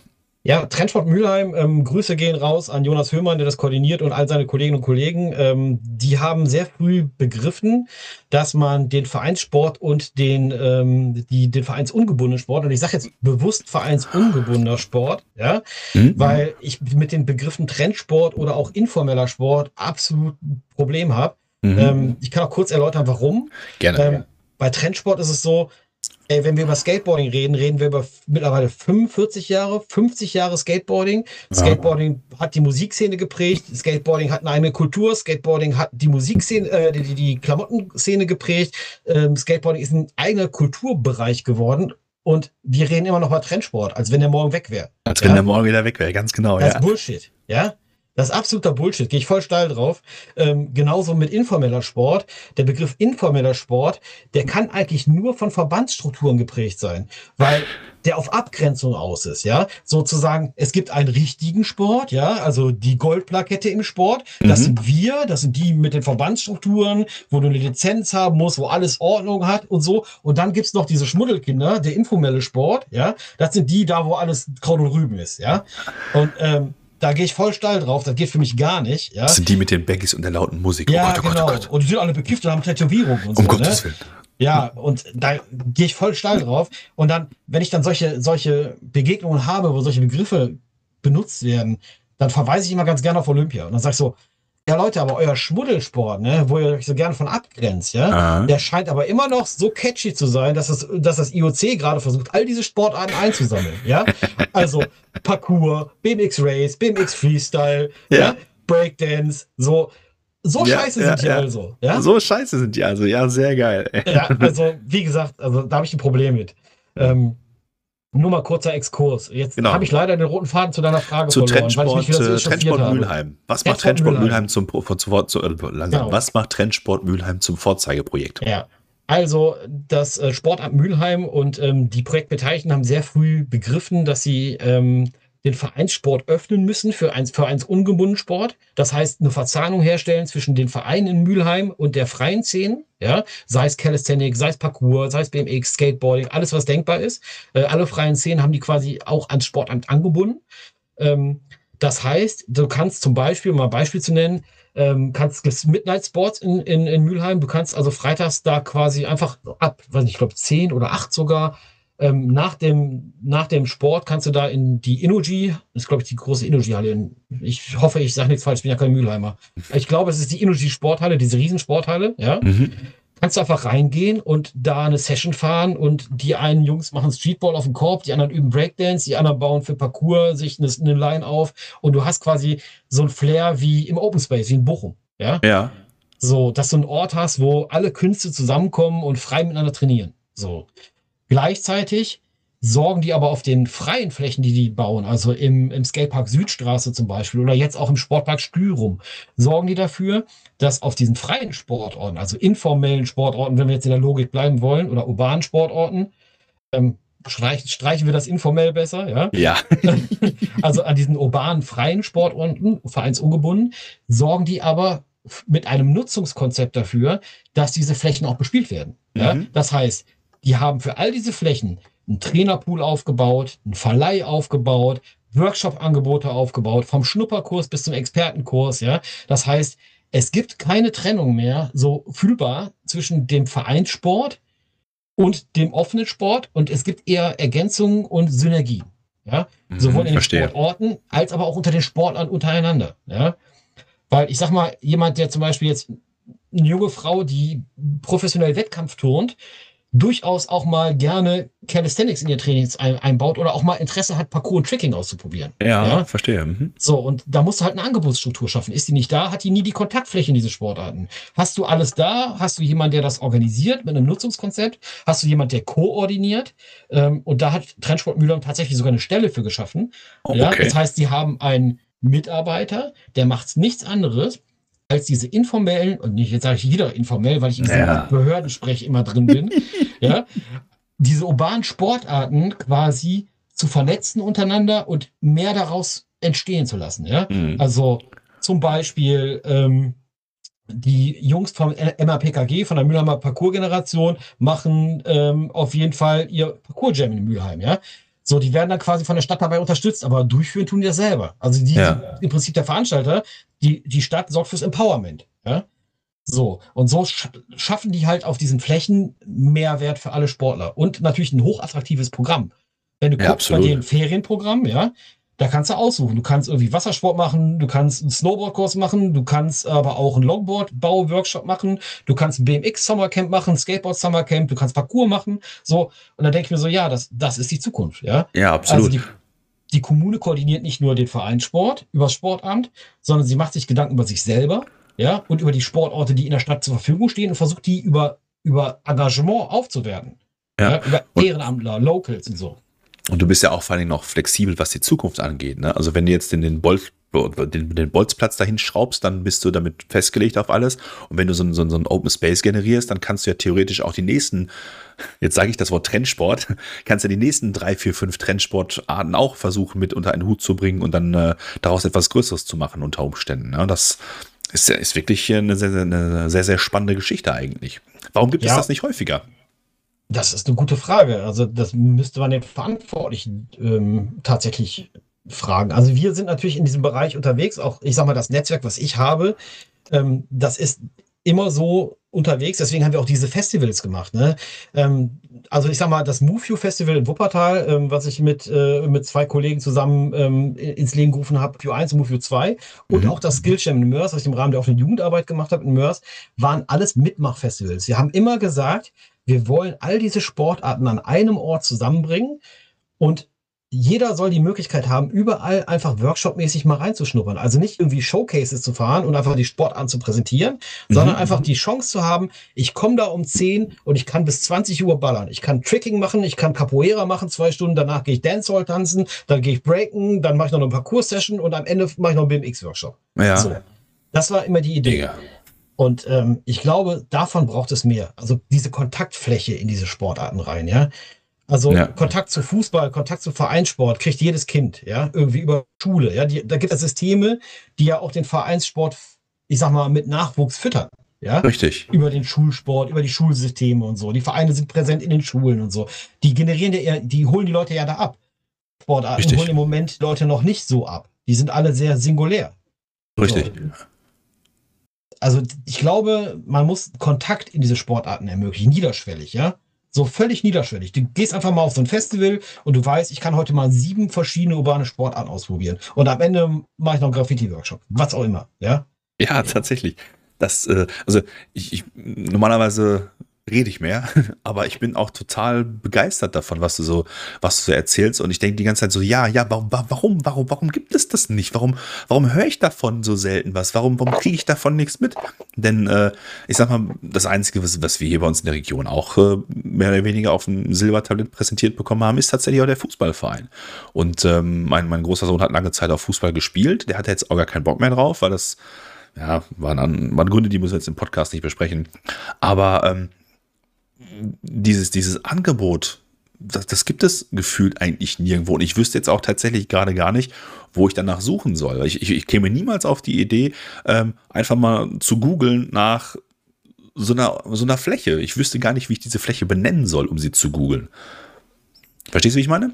Ja, total. Und ich kann dir noch einen Aspekt da nochmal ähm, auftun. Und zwar, du bist jetzt ein Kerl, ja. Das heißt, du hast noch eine relativ geringe Hemmschwelle, vielleicht irgendwo dann doch nochmal anzudocken und irgendwas zu erleben in dem Bereich. Jo. Wenn du jetzt ein Mädchen bist in diesen Sprachen, ja, ja, und du vielleicht eine andere Art der Ansprache brauchst und weil du ein bisschen, vielleicht ein bisschen vorsichtiger an die Sache rangehst und vielleicht auch, ähm, auch vielleicht positive Vorbilder brauchst, um, um überhaupt auf die Idee zu kommen, in so einem Sport anzudocken, ja. dann wird's halt relativ dünn für dich, ja, ja weil all das, weil, ja, es fehlt einfach, ja? also es fehlt ja immer noch, es wird immer besser, das muss ich dazu sagen. Ich finde das toll, die Entwicklung.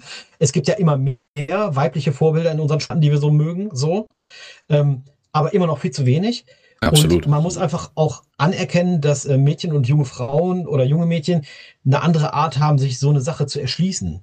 Und dann braucht man vielleicht auch zielgruppenspezifische Angebote in den Sportarten und Kontaktflächen, wo man das tun kann. In einem, nicht in einem geschützten Raum, jetzt im Sinne von äh, ähm, ähm, ähm jetzt äh, die Käseglocke drüber, sondern Klar. in einem geschütz also in so einem geschützten Raum im Sinne von, ich habe vielleicht weibliche Trainingspartner, ich habe Leute, die sind auf meinem Niveau, ich habe ja. vielleicht auch einen anderen Trainingspartner oder jemand, der sich da einfühlt, ja.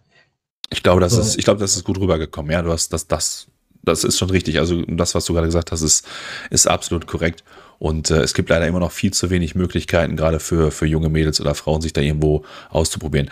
Da muss ich auch gleich wieder die Parallele zum Fußball schlagen. Ähm, das ist im Fußball ja genau das Gleiche. Guck mal, wir haben gerade Europameisterschaft mhm. der Frauen und wenn du auf die Kicker-Seite guckst, musst du irgendwie gefühlt fünf Minuten scrollen, bevor du irgendwann irgendwas über dieses Turnier erfährst. Und es ist gerade eine Europameisterschaft der Frauen. Hallo? Wenn die Männer Fußball spielen, und Europameisterschaft ist, dann, dann steppt hier der Bär in Ketten. Dann gibt's ja Autokorso, gibt's Fan-Merchandise in jedem Getränkemarkt, die, der Bierumsatz steigt durch die Decke und bei den Mädels ist so ein, so ein, so ein Schulterzucken da seitens äh, der Verantwortlichen zu hören. Das finde ich extrem schade. Das finde ich extrem schade und schade ist noch wirklich untertrieben, muss ich ganz ehrlich sagen. Um ja. das mal so auf den Fußball zu münzen. Und wenn der Fußball es da schon so schwer hat, dann reden wir gar nicht erst von diesen, von diesen, jetzt auch da in Anführungsstrichen Randsportarten, die nicht so im Fokus der Öffentlichkeit stehen. Ja, und ähm, was ich, wir haben ja auch immer mal Mädels-Workshops gemacht in der Wicked und so, ne? Und dann konntest du halt beobachten, die erschließen sich so ein Thema anders, ja. Also ich, ich sage mal so ein bisschen überspitzt, so die Kerle, ne, da ist so Lernen durch Schmerzen, ne? Ähm, Deshalb leben Frauen einfach, auch länger als Männer. Ja, natürlich. Ähm, da ist aber wirklich, also die, bei denen ist die Lernkurve so Lernen durch Schmerzen, ja. Ähm, irgendwann trauen sie sich dazu und dann ähm, ist ziehen die einfach ab und sagen, okay, mache ich jetzt, ja. So. Mhm. Frauen, meine Erfahrung, also man möge mich gerne korrigieren, also das, was ich quasi beobachten konnte, ist, dass da viel mehr über sich die Fähigkeit, über die Technik herangearbeitet wird, ja. Also sie wollen viel genauer wissen, äh, wie ist meine Körperhaltung, was muss ich genau machen. Also die versuchen sich quasi das über die Technik zu erschließen, was wahrscheinlich sehr viel lebensverlängernder ist am Ende des Tages.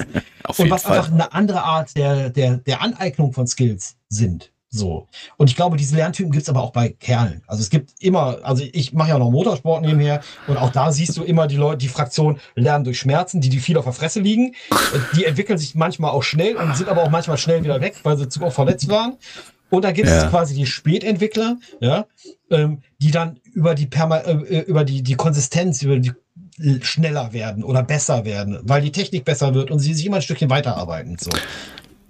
Hast du dir nicht gerade eben erst das Handgelenk gebrochen? Mehrfach, ja. Sorry, ja, ich, musste ich, sitz, ich, musste ja, jetzt so einbringen. Ich sitze hier mit meinem Eisbeutel am Handgelenk. Ich habe einen schönen Trümmerbruch, sodass der Chirurg gesagt hat, oh, da haben sie uns aber ein nettes Puzzle mitgebracht. Oh. Ja, also diese Saison ist gelaufen. Ja, da, gute Besserung an dieser Stelle ja. nochmal. Gute Besserung. Ja, dabei hatte ich, dabei hatte ich tatsächlich ein hartes Rentnerziel für diese Saison. Das kann ich ja jetzt hier nochmal offenbaren. Ähm, ich habe noch als letztes Projekt in Mörs habe ich mit der Mörser, mit den Mörser Locals und unserer Jugendeinrichtung die Barbecue Trails in Mörs wieder äh, instand gesetzt. Ne? Mhm. Und mein Ziel war, Ende des Sommers auf jeden Fall die Table Line springen zu können. So. Okay.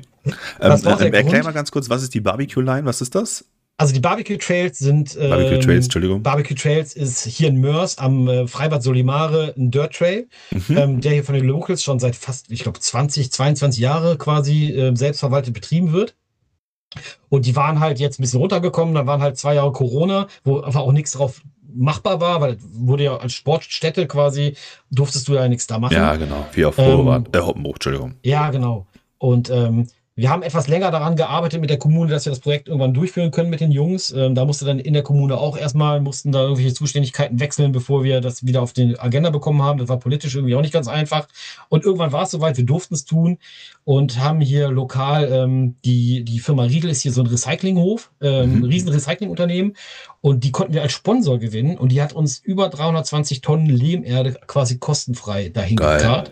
Ja. ja. Und wir mussten quasi nur die lustige Logistik bezahlen. Also wir haben den LKW und den, den Fahrer bezahlt, aber die Erde wurde gespendet. Ey. Nochmal Riesendank an Timo Riedel hier raus. Ja. Mhm. Ähm, der, hat, der hat aktiv dazu beigetragen, dass wir die Trails hier retten konnten. Mit seiner Spende. Ja. Geil. So mega geil, ist auch ein cooler Dude irgendwie, ne? Ähm, ist auch nicht ganz so alt, deswegen auch sehr affin für diese Sportarten. Und der hat einfach, das ist halt Gold wert, auch mega selber Bock da drauf. Ne? Ist da, also so. beißt sich die Katze übrigens in den Schwanz, ne? Ist nicht so alt. Das ist das, was ich gerade im Rahmen der, äh, der, der Kommune gesagt habe.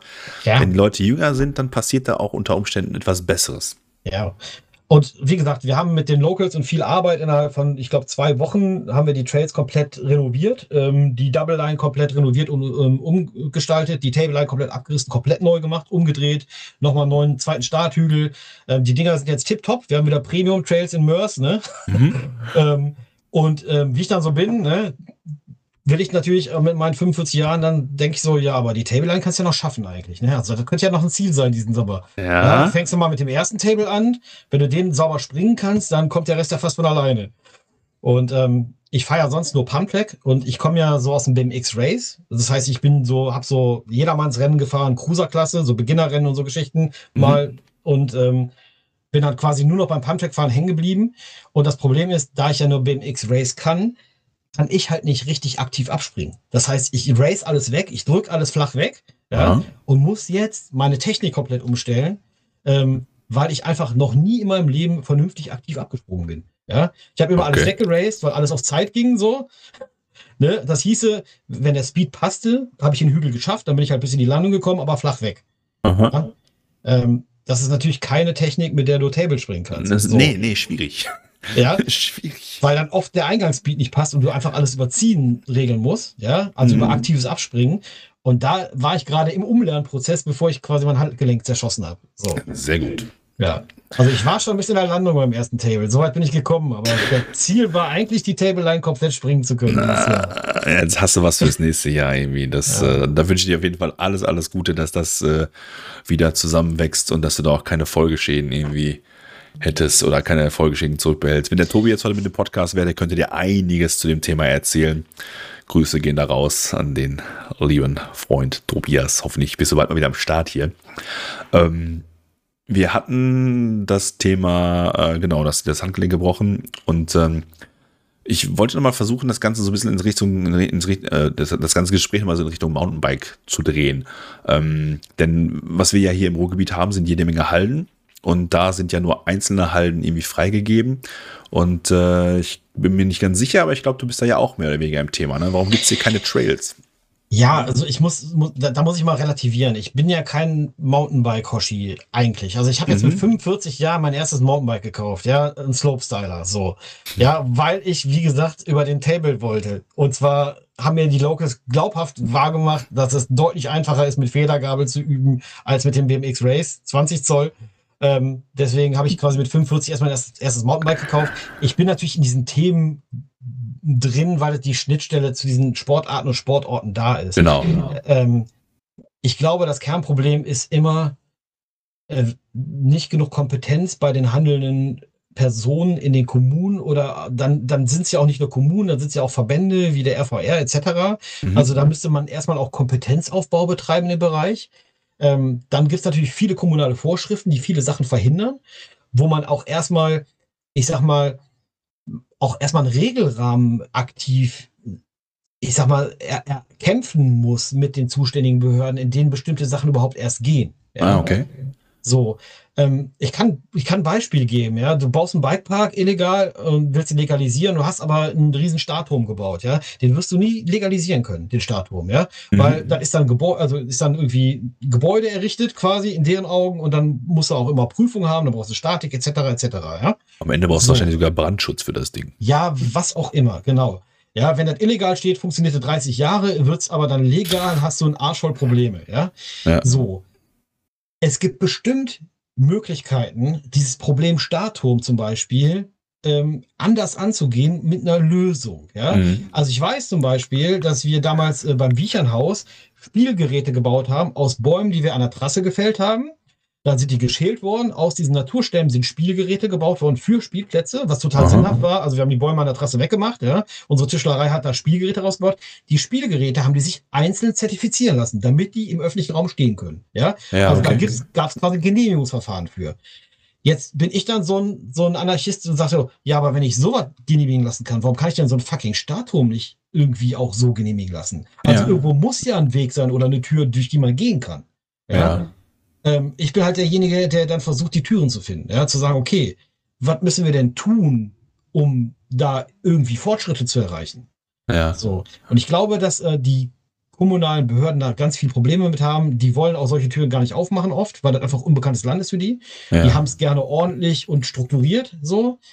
Ähm, ich glaube, diese, ich sag mal, diese Handlungsspielräume auszuloten, ja, und sich eventuell mal in den Graubereich zu begeben. Das ist, glaube ich, für eine, für eine, für so kommunale Strukturen oder auch Verbandsstrukturen eine schwierige Kiste. Und da muss man die auch verstehen. Also da muss man die auch abholen und sagen, okay, ich verstehe eure Nöte so, ne? Mhm. Ähm, aber lass uns doch mal bitte zusammen gucken, wo sind denn vielleicht Optionen oder wo kann man Optionen erarbeiten? Ne? Und ich glaube, wenn der Wille da wäre, so eine Idee zum Beispiel, ich sag mal, wenn wir jetzt mal das große Kino aufmachen, ja, wir haben jetzt Skigebiete, die haben alle festgestellt, Radsport ist sehr lukrativ, weil ja. fällt ja immer weniger Schnee. Guter Wechsel. Und die Radtouristen kommen alle, ja. Äh, ähm, das ist ja ein richtiger Wirtschaftszweig geworden, das boomt wie Sau. wir haben so viel Hallen und so viel Trassen, ja, die man touristisch quasi ebenso aufbauen könnte aus meiner Sicht, wenn ja, man absolut. das gut angeht. Ja. So, dann, das, das geht aber nicht, dass einer in seiner Behörde sitzt und das alleine macht, sondern da brauchst du koordinierende Stellen, du brauchst Leute, die das Wissen zuliefern, du brauchst Leute, die Wissen haben im Bahnbau, du brauchst Leute, die aber auch auf diesen regulatorischen Ebenen arbeiten, in Gremien, damit Sachen entstehen können. Also du brauchst auch Leute in Politik, in Gremien, in DIN-Norm Gremien, ja, also die da sitzen und sagen so, ja, es gibt diese DIN-Norm, aber wir müssen die mal in Frage stellen, weil heute wird eigentlich nicht mehr so gebaut. Ja. Unglaubliches also, bürokratisches Monster.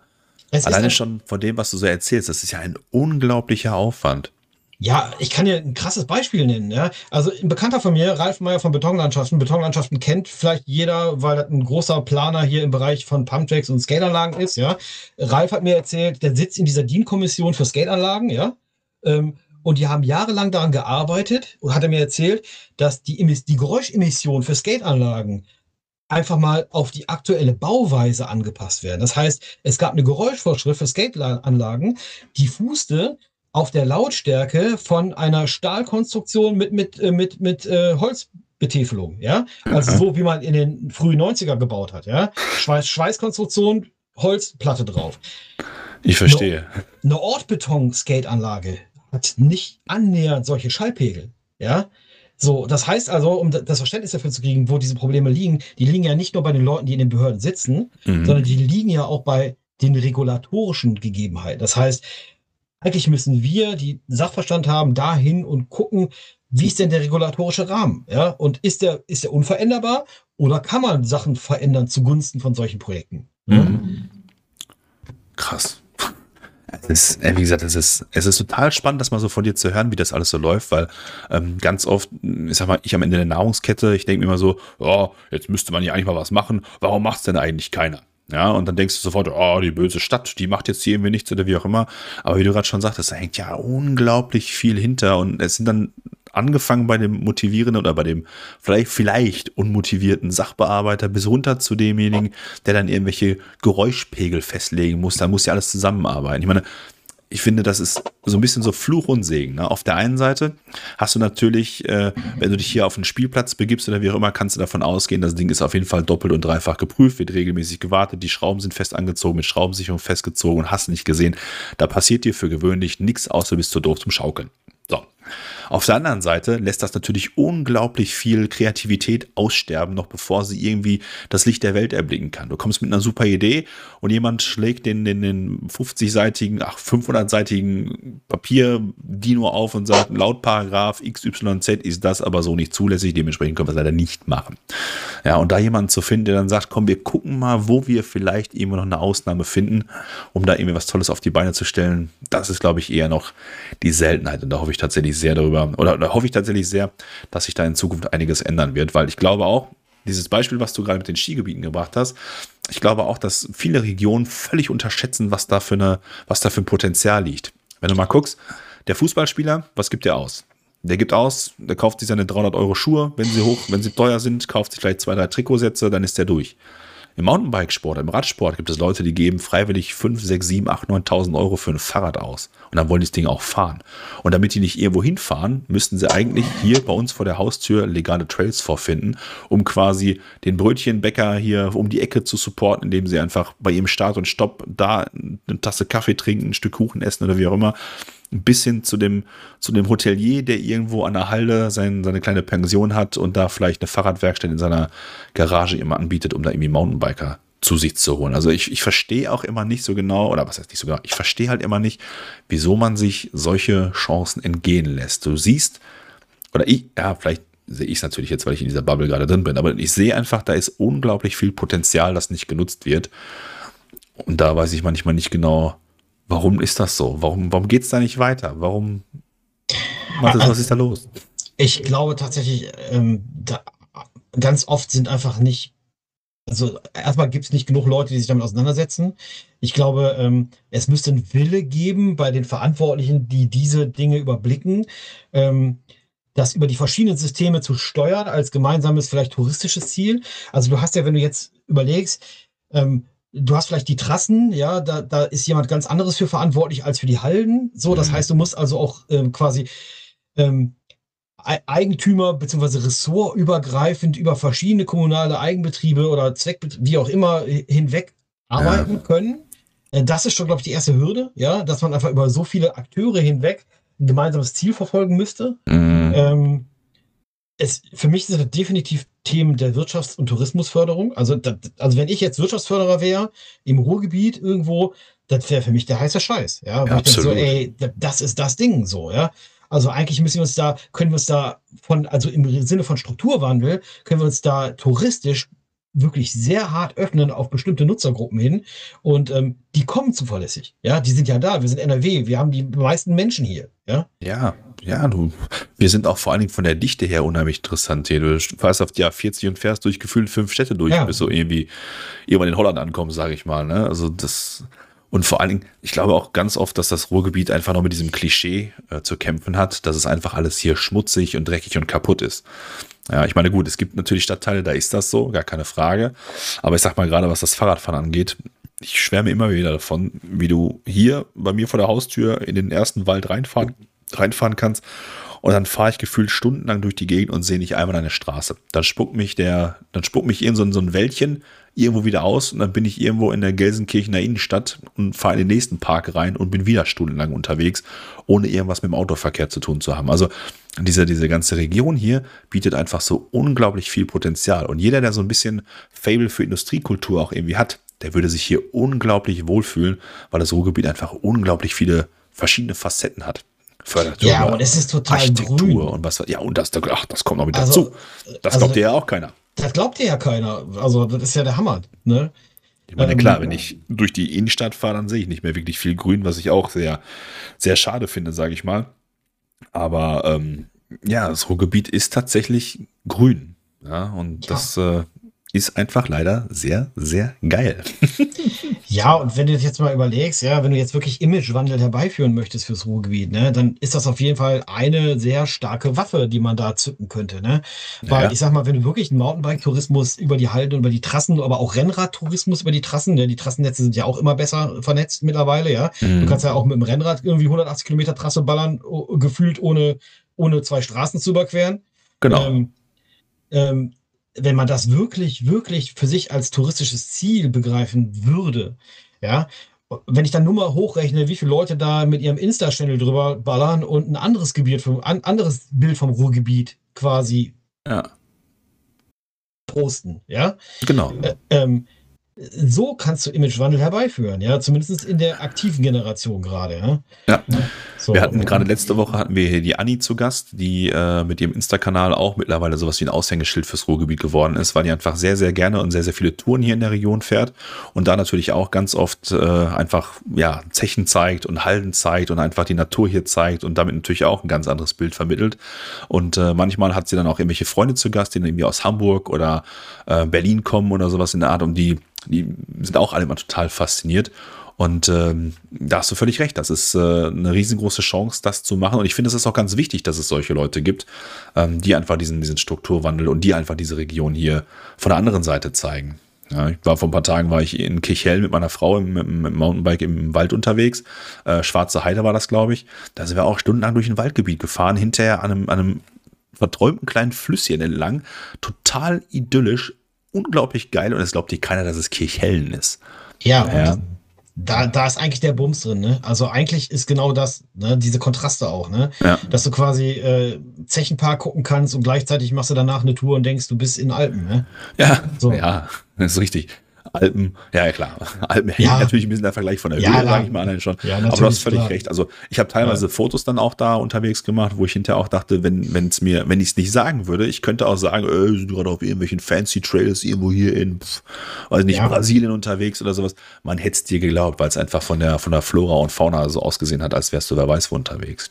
Ja, und dies, dies Promoten ist einfach unglaublich wichtig. Ja, das, das sage ich dann, wenn ich auch mit Kommunen rede. Ja, du kannst das auch aufs Kleine runterbrechen. Ja, wenn ich jetzt einen Pumptrack baue, ich brauche Leute, die das Ding promoten. Ja? ja das Ding verkauft sich nicht von selbst. Ich brauche Nutzungskonzepte. Am besten habe ich Veranstaltungen, ein, zwei, dreimal im Jahr Leute, die was losmachen und vor allen Dingen Leute, die die Fläche auch promoten. Ja, ja genau. Wenn du Kommunen erzählst, sie sollen ihre, ihre, ihre Flächen jetzt anfangen, selber zu vermarkten, da platzen Köpfe. Da gucken die dich an und denken so, ja, was soll ich jetzt machen? Ne? Da platzen so. Köpfe ist auch geil. Ja, so können die nicht denken. Ja? ja, da kommen wir wieder zu dem zurück, was du gerade gesagt hast. Wenn es denn jemand in der Zeitungsanzeige gelesen hat, kommt der unter Umständen auch vorbei. Na, und äh, da glaube ich auch, dass viele, viele Behörden oder viele Kommunen einfach noch gar nicht in der Lage sind, sich, sich digital aufzustellen. Versuch nur mal hier bei der einen oder anderen Kommune jemanden äh, über Social Media zu erreichen.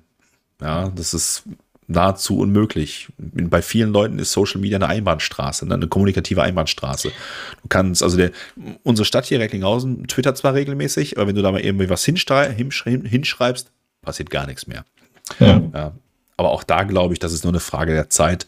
Ähm, unsere Generation ist ja jetzt noch ohne Handy aufgewachsen. Das heißt, äh, die Leute, die jetzt dafür verantwortlich sind, die kennen das zwar schon. Ich glaube tatsächlich, dass sich das in den nächsten Jahren auch äh, verbessern wird. Also wenn immer mehr junge Leute nachrücken, von denen einfach, oder die einfach ganz selbstverständlich mit einem, mit einem Handy, mit Social Media groß geworden sind, ich glaube, dann wird sich da auch mehr tun. Ich glaube, dann wird sich auch was in Richtung Sport mehr tun. Weil die Generation, die, die wir jetzt sind, du hast ja schon gesagt, wir müssen uns jetzt reinknien, bin ich voll bei dir.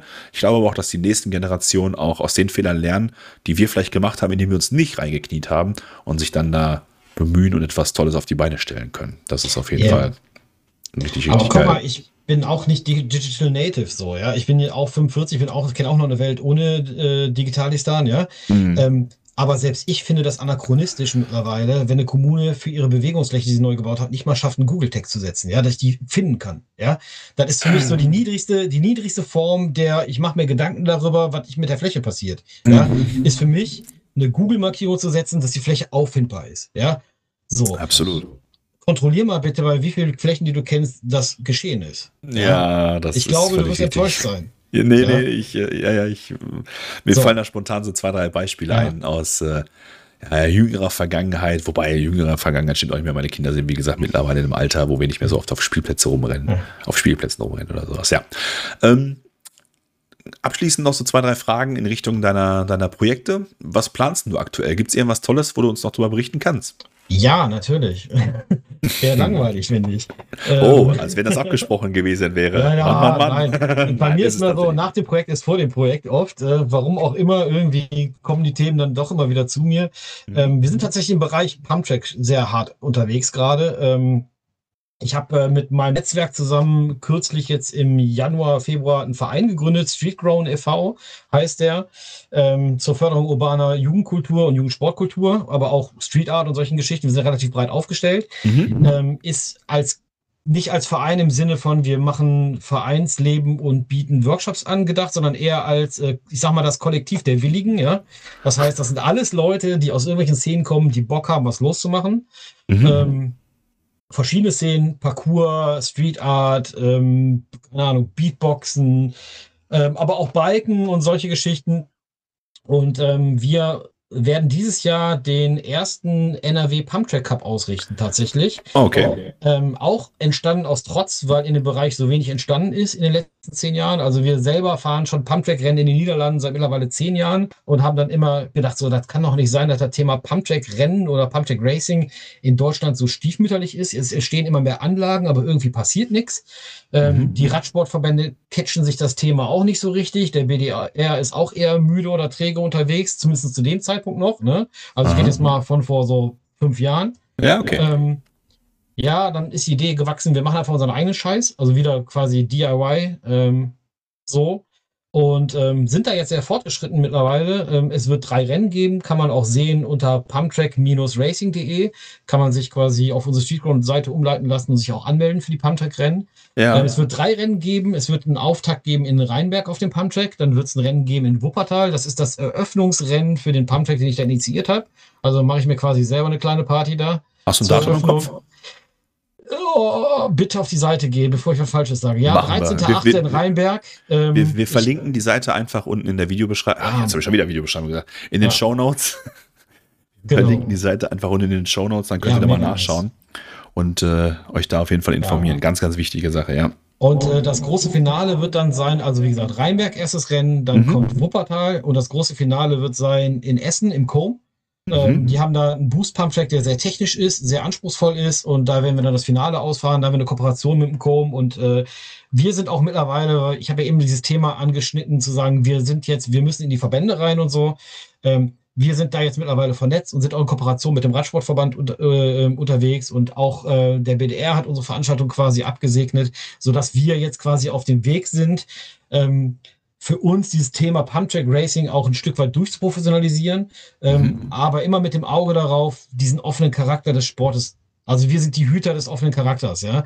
Also wir, wir gehen oder wir, wir, wir sitzen den Verbänden gegenüber und sagen, ja, wir gehen einen gemeinsamen Weg, wir haben beide gleich Interesse so, aber das darf nicht wegfallen, das darf nicht wegfallen, das darf nicht wegfallen. Ja? ja. Also in dem Moment, wo ich, äh, wo ich durchgenormte Pumptracks habe, auf denen ich nur noch fahren darf, ja, ähnlich so wie BMX Race, wo die Strecken bestimmte Eigenschaften haben müssen, dann ist die Offenheit einfach weg und dann ja, wollen wir nicht. Ja? Dann, dann verliert das auch so ein bisschen seinen Charme irgendwie, ne? Das ist dann, Richtig. Dann hast du nur noch genau. Einheitsbrei und dann ja. fehlt da wieder was. Ja, ich also verstehe dich. Wir wollen halt aus Pumptrack Racing einen ernsthaften Sport machen in der Förderung. Also wir setzen uns dafür ein, das als ernsthaften Sport in Deutschland zu fördern, ja, mhm. mit unseren Partnern.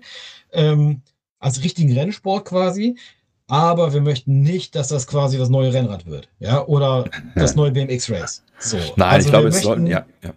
wir möchten ja. die Offenheit und die Szene so offen anbinden an diesen Sport, ja. wie er ist. Ich habe das gefühlt, was du sagen wolltest. Und ja. das ist, glaube ich, immer schon ganz gut. Wenn du das so rüberbringen kannst, dass das jemand fühlt, ich glaube, dann ist das schon eine ganz, ganz coole Angelegenheit. Ja. Da bin ich mal gespannt. Auf jeden Fall äh, die Seite besuchen, ne? ganz, ganz wichtig. Gibt es irgendwie Insta-Account oder sowas dafür? Wahrscheinlich. Ja, gibt es auf jeden Fall. Ah, Street, gibt's doch? Ja, streetgrown-ev, könnt ihr uns folgen. Alle, alle Infos, der heiße Scheiß ist da. Ähm, ähm, Anmeldung, wir starten bei U9, also unsere jüngste Klasse ist U9. Ähm, voraussichtlich werden wir, wenn wir genug Laufradkinder da haben, auch für die Laufradkinder eine Kleinigkeit an Action bereitstellen. Aber die jüngste Klasse ist U9 und dann gehen wir tatsächlich hoch bis 45 plus. Ja, das heißt, wir das haben eine 45 ganz plus Klasse gemacht, oder? Ja, aber das ist die Klasse, die, glaube ich, als erstes voll ist tatsächlich. ja, klar, sicher. Unglaublich, ehrlich. richtig, ja. richtig cool, ehrlich. Ja. Also jeder ist jeder aufgefordert, der Bock hat, einfach einen geilen Tag mit, mit einer echt entspannten Szene zu machen. Ne? Mhm. Ähm, egal wie die Skills sind, ja, kommt einfach vorbei, habt Spaß mit uns. Gibt sicher auch eine Bratwurst, oder? Ach, auf jeden. Auf jeden. Ja, richtig geil. richtig geil. Finde ich, find ich total cool, was du so auf die Beine stellst, beziehungsweise was du die letzten Jahre gemacht hast und so. Ja, manche nicht geil. alleine, ne? Also ich bin ja nur so stark. Nee, nee, das ist, durch, das ist durchgekommen. So. Ja. Das ist rübergekommen. Das ist, äh, ich finde das cool. Ich finde das auch, ich finde das immer super, wenn Leute sich tatsächlich einsetzen und Dinge bewegen. Und äh, immer sitzen und mosern können, kann jeder, ne? aber richtig Gas geben und irgendwas machen, finde ich, äh, finde ich immer sehr, sehr geil. Hast du noch irgendwelche letzten Worte, die du an unsere Hörer richten möchtest? Oder möchtest ja, du noch ein weiteres Projekt vorstellen? Nein, das nicht, aber das Moser möchte ich gerne nochmal auffassen, weil ich genau das als unglaublich kontraproduktiv empfinde. Ja, ich, ich sehe viele Leute in meinem Alter, die aus diesen Szenen entstammen, selber und sich jetzt quasi als der Gralshüter des wirklichen Parcours, des wirklichen BMX oder des wirklichen Skateboardings quasi ähm, Social Media mäßig darstellen und ja. alles, alles weghaten, was in irgendeiner Richtung gehen, Richtung organisierten Sport oder sowas geht. Ja. Und ich bin da echt offen. Also ich finde das sehr komisch. Ich finde eigentlich diese Leute, was ist so eine Anti-Haltung zu, also in die Welt zu bringen, ja, das kostet nicht viel Energie. Ja, aber in Strukturen reinzugehen, ähm, aktiv mitzugestalten, die Zukunft für die Sportarten zu gestalten, ja, da musst du viel Ehrenamt reinbringen, da musst du viel Energie reinbringen, das weghaten, das hast du schnell gemacht, ne? Richtig. So. Und äh, deswegen mein, mein Appell an die Hater, bisschen weniger haten, vielleicht ein bisschen konstruktiver unterwegs sein, ja, vielleicht gucken, ja, Moment mal, ich habe vielleicht auch Skills, die ich einbringen kann, um, um da was zu gestalten, anstatt einfach nur zu sagen, ihr seid alle scheiße, weil es nicht mehr so wie früher. Ja. ja. So. Richtig cool. Richtig cool. Ich würde sagen, das nehmen wir als Schlusssatz. Wenn du nichts mehr hast, ich habe auch nichts mehr. Mega danke für die Einladung. Ähm, sind Themen, die mich sehr bewegen. Ich hoffe, dass merkt man auch so ein bisschen, dass das irgendwie auch mein Lebensthema ist. Ich glaube, das ist rübergekommen. Bin ich froh, dass ich da auch mal in dem Rahmen bei dir darüber reden konnte. Ja, hör mega mal, ich, ich finde es mega geil, wie du darüber gesprochen hast. Also man merkt natürlich total, dass du für so ein Thema brennst und ich glaube, es braucht mehr solche Leute wie dich. Mathis, vielen, vielen Dank für deine Zeit. Schön, dass du uns deine Geschichte erzählt hast und äh, dass du uns ein bisschen was über die Projekte nahegebracht hast. Ähm, ich bedanke mich auch bei euch fürs Zuhören, wünsche euch eine angenehme Woche und sage mal bis zum nächsten Mal. Macht's gut und wie Tobi immer sagt, ciao, ciao.